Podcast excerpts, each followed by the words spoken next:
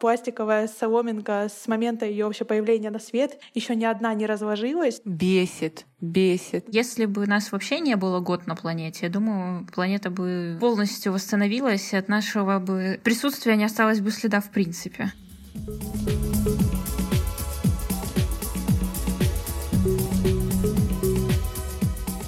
Привет, это подкаст «Наизнанку», мы его ведущие Даша и Алена. Мы рассматриваем жизнь нестандартных ракурсов и пытаемся ее понять вместе с вами, а помогут нам в этом наши гости. Тема сегодняшнего нашего выпуска — экология. В гостях у нас Лиза, фотограф и создатель экологичного бренда АЕ Solstice. Привет, Лиза. Привет. Очень приятно, что вы меня позвали. Привет. Расскажи, пожалуйста, что у нас сейчас происходит с экологией? В чем проблема?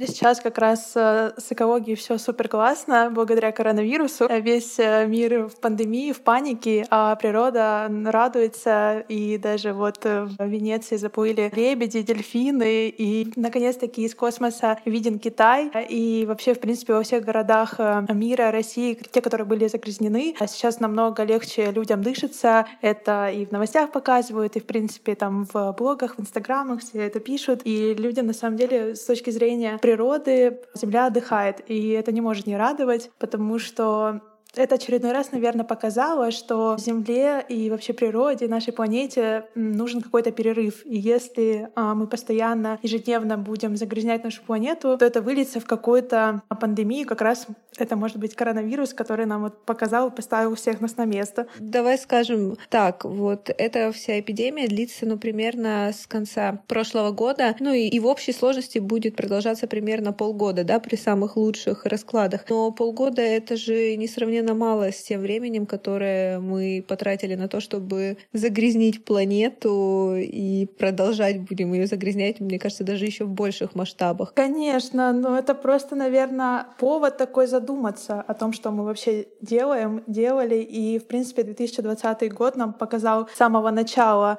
вообще всю мощь, что, что может произойти, э, если мы не будем заботиться о нашей планете. Началось все с пожаров в Австралии, мы все помним эти ужасные события, события, и сколько животных, и сколько людей. На экономику очень сильно повлияло. Поэтому это очередной раз вот этот момент, который сейчас происходит с нами, дал возможность нам понять, что мы что-то делаем не так, и задуматься о том, что мы можем делать для экологии. Ну, в принципе, то, что мы сейчас смотрим, у нас планета довольно-таки быстро восстанавливается. Казалось бы, Конечно, да, сколько мы да. там сидим на карантине. Ну, хорошо, Италия сидит больше, пусть они сидят месяц, но как Ну, бы... пару месяцев, несколько да, месяцев. нет, и да. в целом, как бы, если бы нас вообще не было год на планете, планете. Я думаю, планета бы полностью восстановилась, и от нашего бы присутствия не осталось бы следа в принципе. Конечно, в принципе, все в мире отзывается. Точно так же и наш организм на самом деле очень быстро отзывается. Если мы начнем заниматься спортом, то каждый день на ежедневной основе там, качать пресс, то уже через неделю мы увидим кубики, например, да, и точно так же Земля восстанавливается, если мы денек э, хотя бы посидим в тишине, без машин, без э, работающих заводов. Расскажи, пожалуйста, почему вообще эта тема стала так популярной? Ведь на самом деле, вот когда мы живем в городе, мы же не видим то, что загрязнен, к примеру, океан, мы не видим каких-то следов глобального потепления. Почему вдруг все стали резко такими эко-френдли и очень осознанными? Ну вот ты правильно сказала, что вообще, в принципе, это нормально чего-то не знать, чего-то не замечать, о чем-то не думать, пока это не попадает в поле твоей вообще ответственности и выбора. На моем примере я могу немножко да, себе сказать, как я к этому пришла. Мой путь к течению вообще эко-френдли начался, э, он даже скорее вытек из веганства и минимализма. Я как-то неосознанно, в принципе, не знаю эту тему, да, не брала раньше пакеты в магазине, просто потому что я не любила захламление дома, и тогда еще особо не была популярна вот эта тема с пластиком, да. Но вот какой-то такой отправной точкой и осознанной э, точкой стал факт, о котором раньше я даже не то что не знала, не, не догадывалась, что время разложения пластика занимает э, там, от 70 до 400 лет. И вот этот, этот факт, он прям вот э, реально сбил меня с ног. И тогда же я узнала, что там пластиковая соломинка с момента ее вообще появления на свет еще ни одна не разложилась. В настоящее время уже просто невозможно игнорировать э, вот вообще уровень растущий этот глобального загрязнения, чрезмерного потребления одноразового пластика. И это вот как раз-таки пластик, он, пожалуй, является главной вообще угрозой состоянию экологии планеты. Может быть, вы слышали тот факт, что в Марианской впадине, вот в этой вот бездне Челленджера да. в самой глубокой точке на поверхности Земли, да, нашли отходы, нашли пакеты, обертки от конфет каких-то, ну какой-то, в общем, пластиковый отход. И, ну, естественно, такой факт, он ну, уже самого такого скептика, мне кажется, может вывести из себя. И нужно просто, наверное, осознать, и люди уже, наверное, понимают, что все таки природа и мы связаны. И если мы будем игнорировать все, что вообще происходит да, в мире, то что останется нашему поколению? И, собственно, об этом говорит и Грета Тунберг, и ей, наверное, большое спасибо за то, что она вообще появилась в мире, потому что кто ее любит, кто ее ненавидит, кто там пишет мемы, но в любом случае она привлекла к себе очень большое внимание, и об этой теме начали говорить. Ты столько тем сразу затронула, о которых хотелось поговорить. Ну давай с самого начала по поводу пластика, да? Давай. Ну окей, мы с тобой перестанем использовать пластиковые трубочки, пластиковые пакеты, хотя вот, допустим, моя мама, она вообще чокнутая на этих пластиковых пакетах. Это в каждый приход из магазина у нее каждый продукт лежит в целлофановом пакете. Я спрашиваю, зачем? Я думаю, вот. это как какая-то советская установка, и вот времена вот этого постсоветского пространства, когда нужно было запасать э, тоннами еду.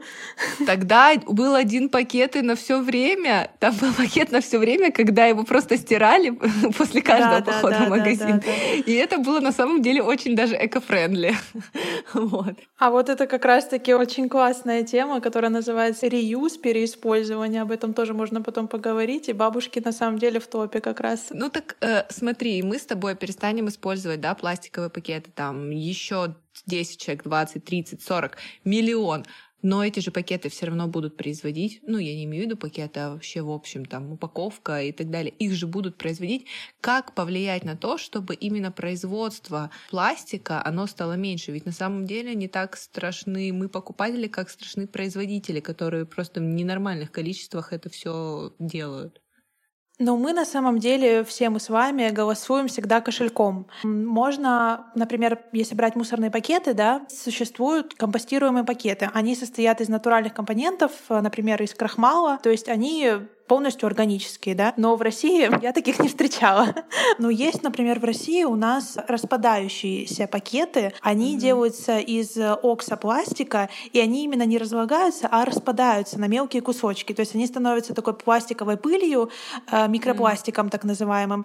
Но это, конечно, совсем не экологично, потому что этот микропластик, он попадает в почвы, с почвой он попадает в воду, с водой он попадает э, в нашу питьевую воду, в наш организм, и, соответственно, мы уже там сколько сколько-то там процентов состоим из микропластика. Ну, парадокс в том, что как раз такие пакеты продаются в России. Все решается на самом-то деле от человека, на какую сторону он перейдет. Если брать э, именно мусорные пакеты, пластиковые пакеты, да, то они, конечно, вообще не перерабатываются. Ну, в принципе, переработать, конечно, можно все что угодно, но на это нужны и технологии, и средства, да. Ну, про Россию мы тут э, даже, даже речи не пойдет. Но если, например, вопрос стоит в том, э, в чем выбрасывать мусор, да, то, конечно, лучше всего использовать просто ведро, просто, например, какую-то газету, которую нам суют, да, в ящике, а, либо использовать э, компостер, можно его сделать в домашних условиях. Э, есть такой стереотип, да, что, в принципе, большинство людей считают, что раздельный мусор — это какая-то фикция, что все это делается для отвода глаз, что у нас э,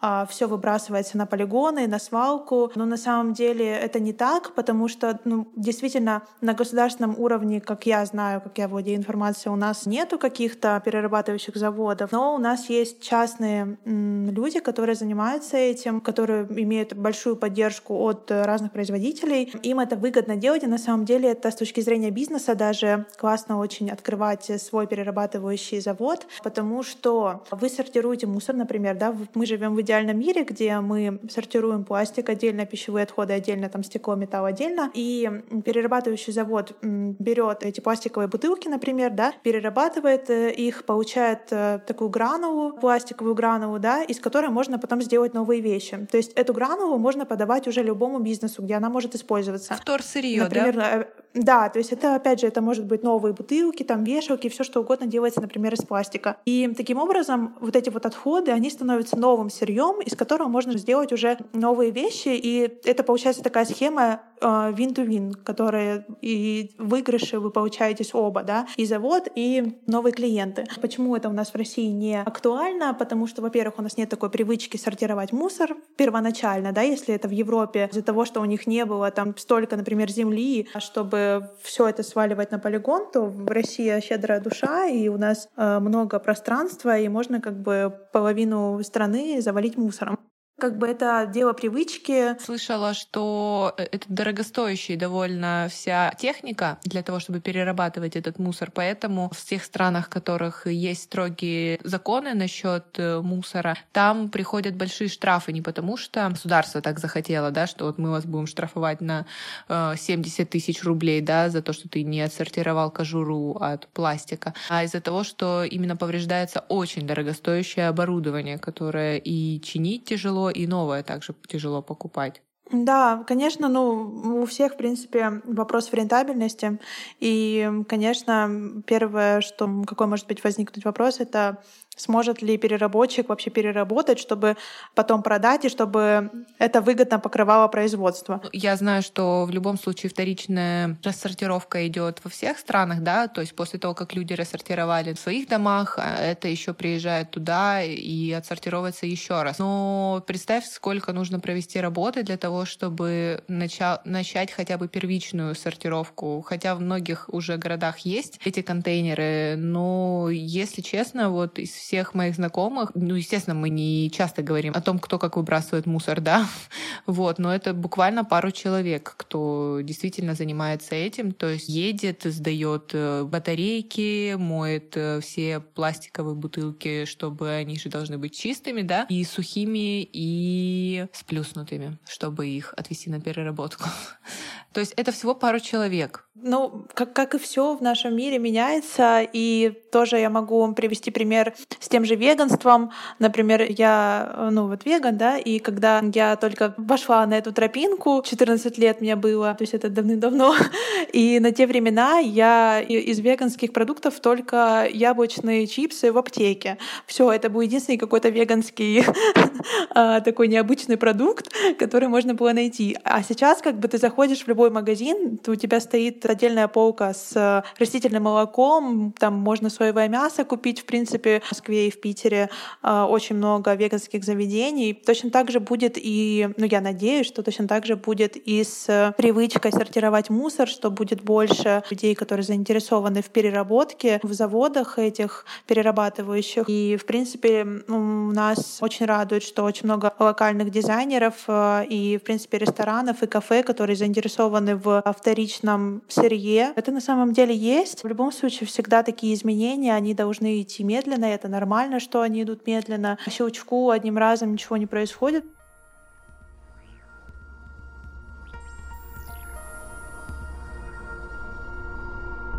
Всем привет!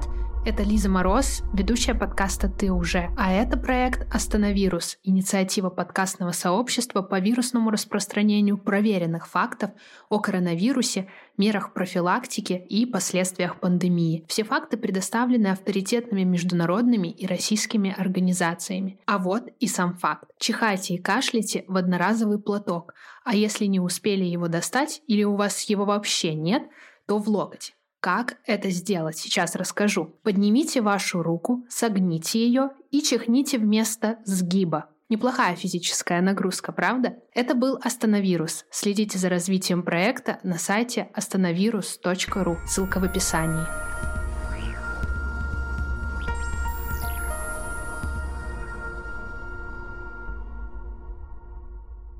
А скажи, пожалуйста, вот да, про H&M, это круто на самом деле, вот эта идея, да, то, что ты идешь, сдаешь э, какие-то вещи и получаешь скидку, но это все равно какие-то вот типа усилия, да, что ты должен пойти, собрать, отдать. С каких вообще самых элементарных привычек э, мы можем начать вести себя более экологично? Хотела, наверное, поговорить о zero waste, потому что это как раз то, о чем ты говоришь. Zero waste — это вообще дословно ноль отходов. Это такая концепция основной идеи, которая является сокращение количества производимого мусора нами, да, путем использования каких-то многоразовых предметов и вещей. И вообще цель состоит в том, чтобы мусор не попадал на свалку или на мусоросжигательный завод и так далее. И вообще в глобальной такой перспективе концепция Zero Waste должна помочь устранить вредные выбросы, которые загрязняют землю, воду, воздух. Вот этих вот основных принципов течения Zero Waste их выделяют пять, пять R так называемые. И вот э, первое — это э, refuse, как раз то, о чем ты говоришь.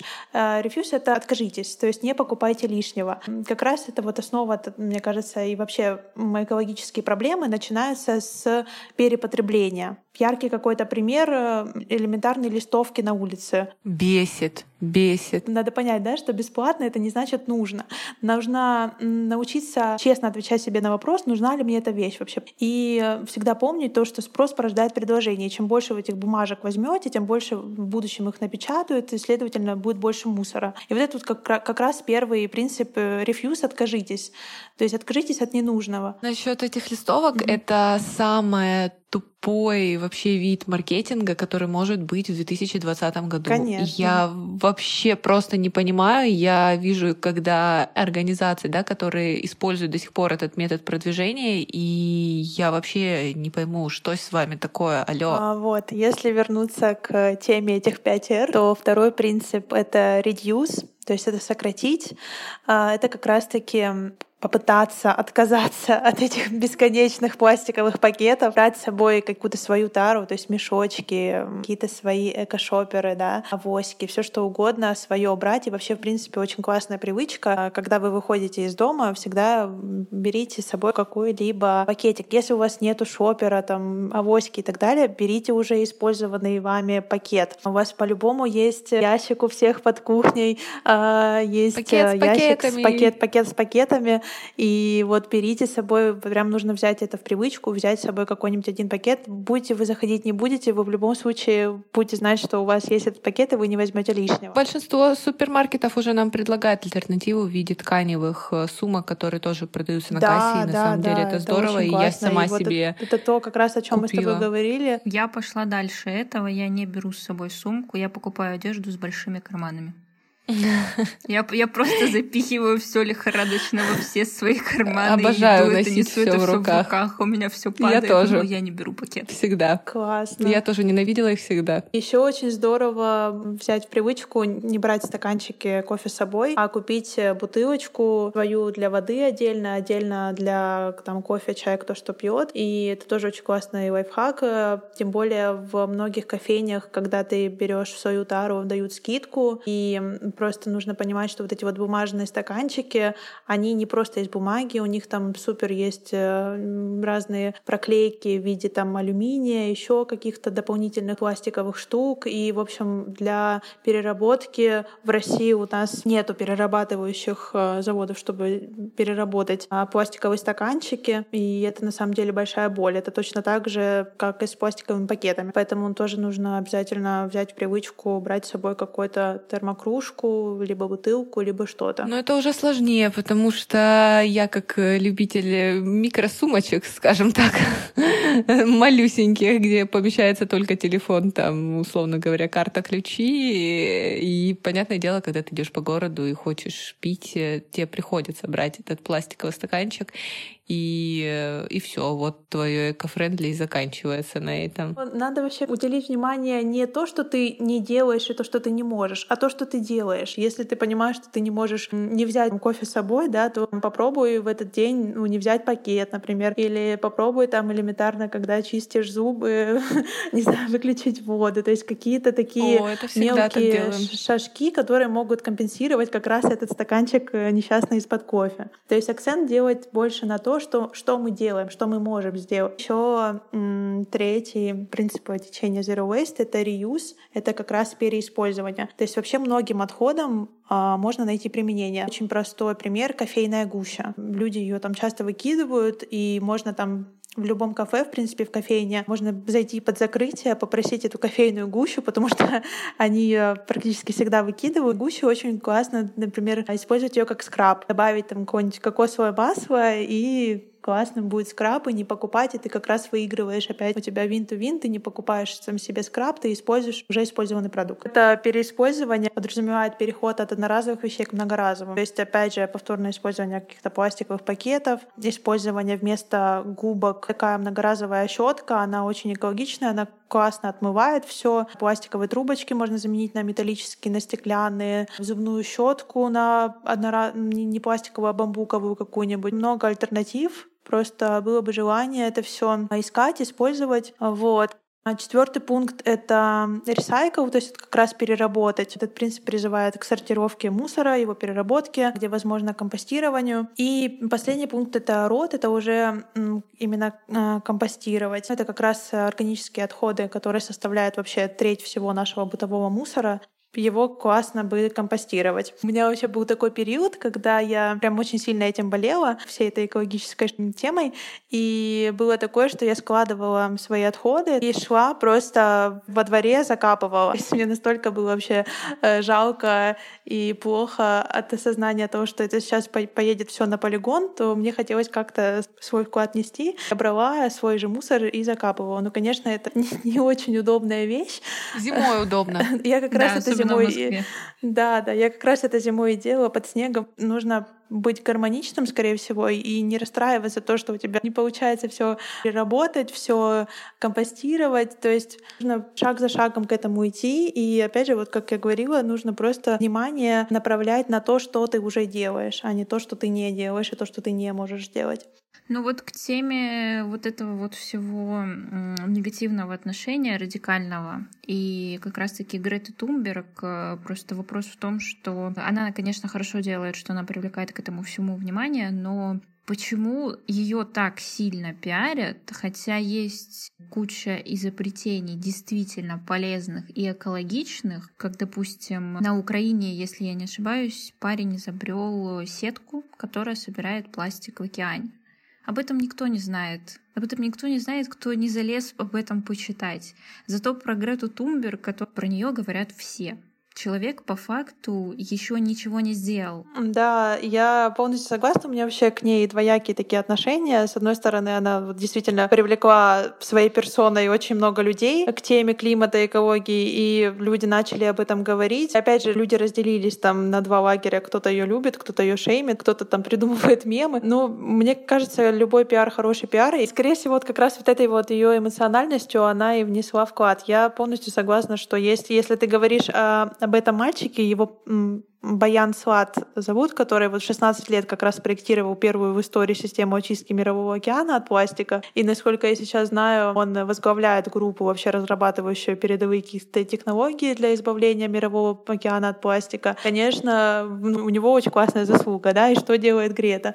Решение вообще должно быть совершенно на другом уровне. Это вообще долгая и глобальная такая перестройка всей экономики. И одни лишь эмоциональные высказывания Греты, естественно, не помогут решать э, проблемы. То есть это ну, мировое, это, это чистая экономика. Ну, почему она вызвала, наверное, эмоции? Просто потому, что она девочка маленькая, там у нее еще синдром, да, какой-то, то у нее аутизм или что у нее. Я на самом деле думаю, что это неплохо, потому что вот ты, да, тоже говорила о том, что когда ты начала углубляться в эту тему, и ты поняла и приняла для себя то, что ты хочешь помогать э, экологии, нашей планете, ты начала более фанатично к этому относиться. Да, это да. нормальная реакция человека, когда ты что-то понимаешь, грубо говоря, открываешь на что-то глаза, ты сначала начинаешь фанатично это все транслировать, да, злиться на остальных, почему они это не понимают, доказывать и рассказывать им об этом. Потом у тебя приходит стадия принятия, то, что да, это есть, но ты можешь изменить хотя бы на своем уровне, и на своем уровне ты это меняешь. И в конце концов это как бы спокойно гармонирует с твоей философией по жизни.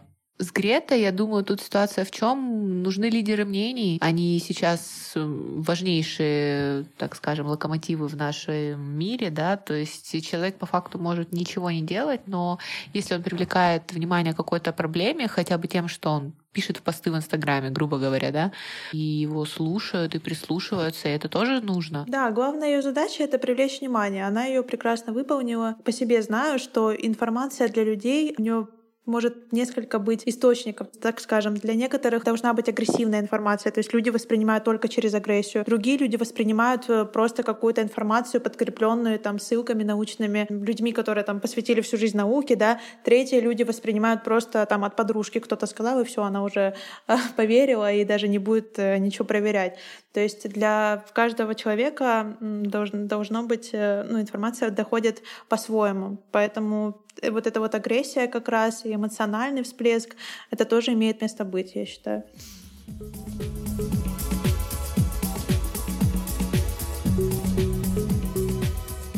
Скажу так, что буквально там год назад это, естественно, было очень все проблематично, в принципе, достать. А то, что можно было достать, оно стоило действительно дорого. То сейчас это все из-за того, что спрос стал больше, э, людей, которые стали завозить эти вещи и потреблять, тоже стало больше, и, соответственно, ценник стал ниже. Но если сравнивать с масс-маркетом, ну, как бы тут уже дело вкуса. Кто-то пьет, э, не знаю, молоко за 40 рублей, а кто-то пьет молоко за 500 рублей, да, тут уже разная ценовая политика.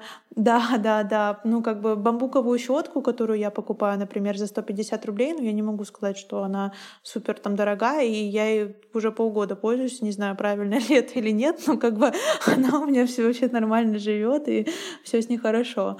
Вот, если брать, например, зубную пасту, зубной порошок, да, она вообще, например, типичная зубная паста, она э, вообще не перерабатывается. Там э, вот ты возьмешь э, три зубных пасты, и на трех будет разная маркировка. И там для переработки там есть несколько видов пластика, и на каждой вообще тетрапаке, на каждой упаковке используется вот как раз маркировка, какой пластик э, где может использоваться, перерабатываться. На вот этих вот зубных пастах там из-за того, что э, сверху это пластик, а внутри алюминий, ну никак не переработаешь, и ну это просто вот реально мусор, который будет лежать миллиарды лет. И в первую очередь это очень классно купить какой-то либо зубной порошок, либо какие-то зубные а, таблетки вот эти порошковые, и если уже брать их, то они, естественно, будут намного экономичнее, Э, экологичнее и, ну, и так далее. Да? То есть в этом плане очень много продуктов, которые стоят намного дешевле. Ты знаешь, сказала о том, что есть маркировка угу. да, на упаковке. Где нас вообще должны учить и почему нас не учат вот этой маркировки, а, как перерабатывать? Я вот, если честно, вот ты меня спросишь, я вообще не в курсе нигде, ни что. Я знаю, там есть маркировка, но какая она и как ей пользоваться, ну, кто в курсе? Да почти никто не в курсе. Да, ну, Где ну это вопрос, наверное, не ко мне, а к правительству вообще нашей страны. Ну, да. Почему нас не учат это в детском садике, в школе, в университетах и вообще Да хотя бы передачу по телевизору одну сделайте, да, там, ну, господи, это час эфира покажите на примере, там, что можно перерабатывать, что нельзя перерабатывать, какая маркировка. На самом деле это очень-очень-очень важные вещи, и, ну, действительно, это просто вопрос к правительству, где, ау, что. Но а, если вы уже заинтересовались в переработке, в маркировках, то очень элементарно просто маркировка Википедия, и там огромный список, его можно распечатать, не знаю, повесить на холодильник, там их просто очень много, выучить их все ну, невозможно, ну и не нужно, и просто там держи, не знаю, в телефоне этот список, и когда при выборе продуктов в магазине просто можно посмотреть, э, что перерабатывается, что не перерабатывается, и уже делать выбор непосредственно в магазине.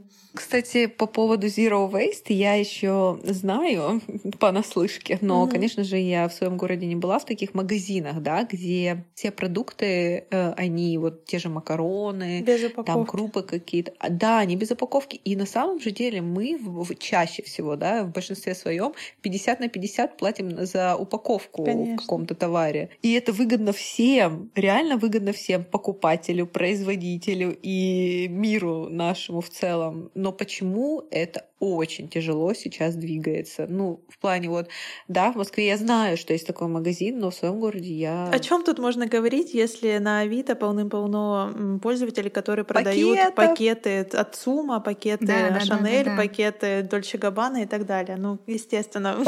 Понимаете, мы пытаемся избавиться от пакетов, а люди продают пакеты. Ну, то есть... Ну, это реюз, это реюз.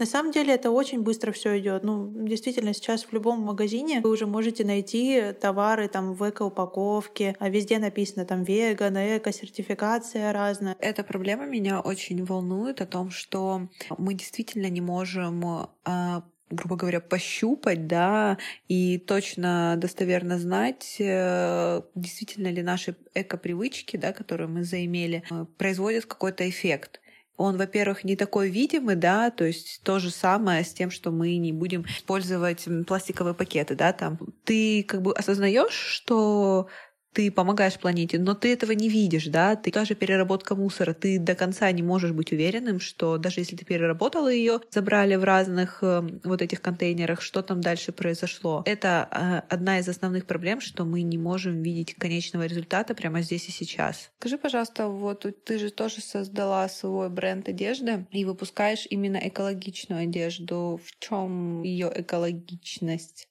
Да, это мое такое маленькое детище, моя мечта давняя, я ее вот осуществила в том году. Вообще концепция бренда — это эко-шоперы, это именно эко-мешочки, эко какая-то тара, в которую ты можешь вносить продукты, потому что первое, что меня бесило безумно раньше, это как раз э, безответственный подход именно в магазинах, когда люди носили все в пластике. Тогда я еще не видела в магазинах шоперов разных, сеток и так далее. Это появилось вот уже сейчас, в принципе, начало появляться. Вот, и я создала такие мешочки льняные из натурального льна, стопроцентного.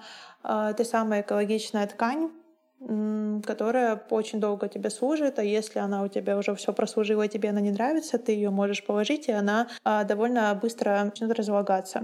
В принципе, ткань очень долго разлагается, особенно синтетика, там, в принципе, как пластик может разлагаться, а натуральные ткани, они разлагаются быстрее. Mm-hmm. А, вот.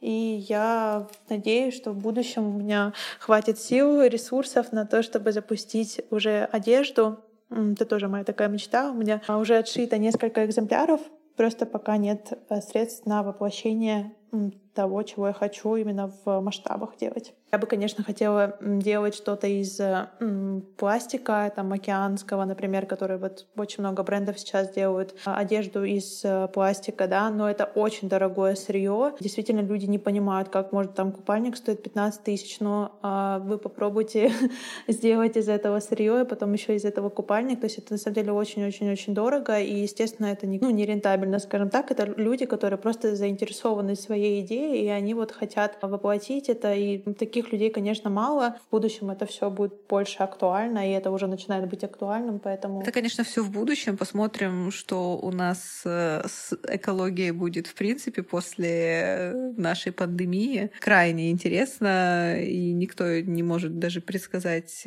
когда это закончится и чем это закончится. Лиза, спасибо большое, что пришла к нам. Спасибо вот. вам. Да, берегите себя, берегите природу. Спасибо вам большое за приглашение. Очень рада была. Ребята, ставьте нам оценки в iTunes. Это очень важно, так как когда вы ставите оценку или пишете комментарий, другие слушатели могут нас увидеть и также узнать про наш подкаст.